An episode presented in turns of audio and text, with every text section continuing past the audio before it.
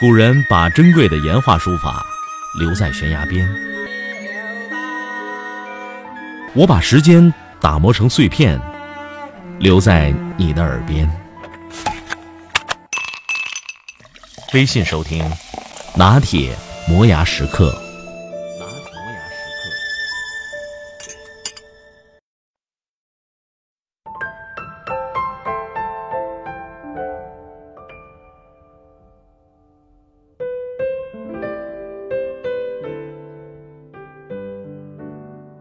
你也许是一个球迷，那你有没有掐表算过人们在赢球之后的拥抱时间？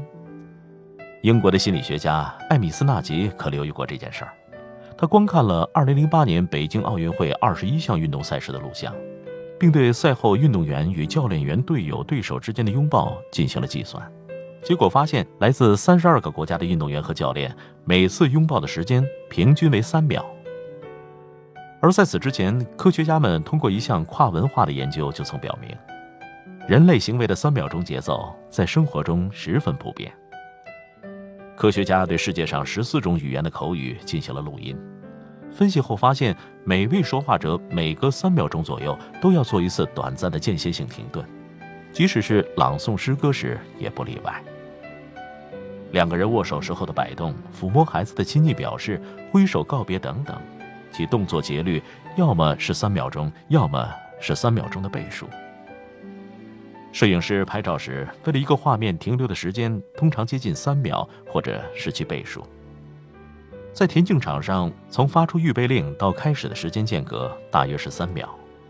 交通信号灯由黄变红有三秒钟间隙，这样可以使司机从容刹车。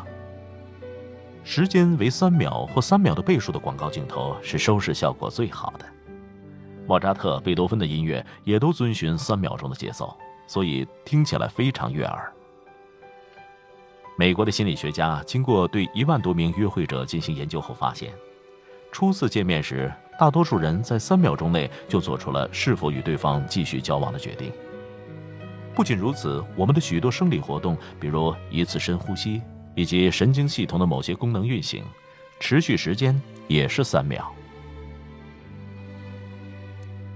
这一现象不仅限于人类，一些哺乳动物和鸟类的某些生理活动也遵循这一规律。比如，科学家们对生活在动物园中的长颈鹿、浣熊、熊猫还有袋鼠等动物进行了研究后发现，从咀嚼到排便，虽然它们每一个动作持续的时间相当多变，但平均时间。是三秒。凡此种种，让心理学家很早就产生了一种猜测：三秒钟间隔也许是人类感知生命的一个基本单位。我们对于此刻的感知，大概就倾向于持续三秒钟。这个猜测简称为“三秒钟定则”。你可不要小觑这短短的三秒钟。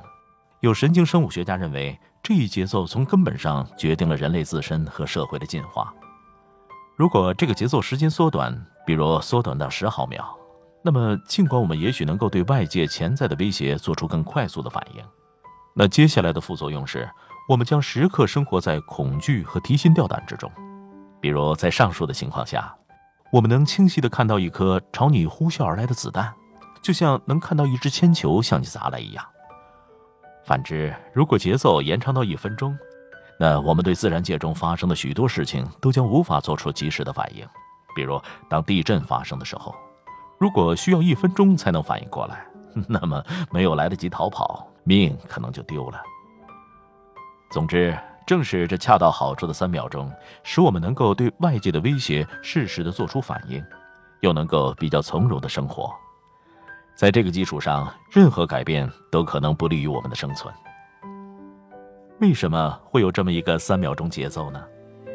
这个秘密或许就藏在我们的大脑中。科学家认为，人的大脑对外界事物的感知每隔三秒钟要更新调整一次，因为大脑不能对繁杂的外界事物同时做出反应。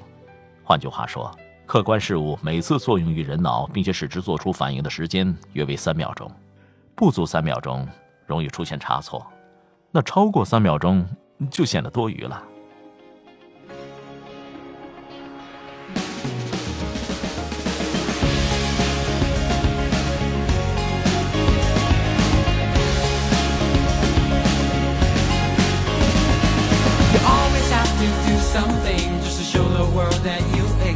so you try.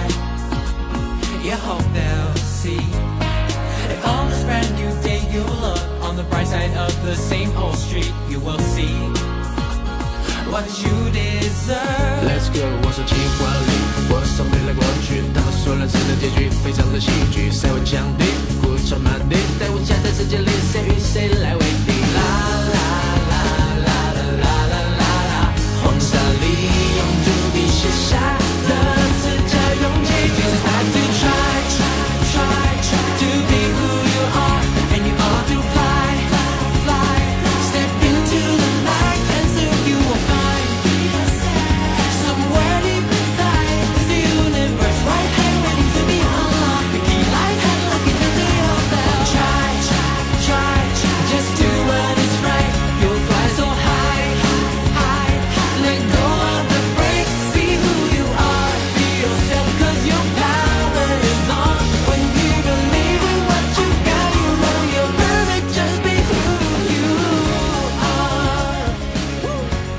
我的音频节目每天在微信首发，美图加文字，这叫有声有色。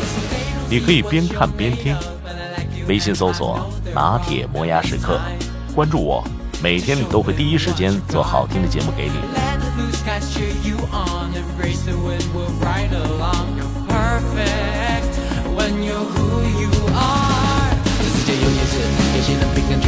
过了千天，变换冰冷的霜雪，那故事在穿越，而我已在翻页。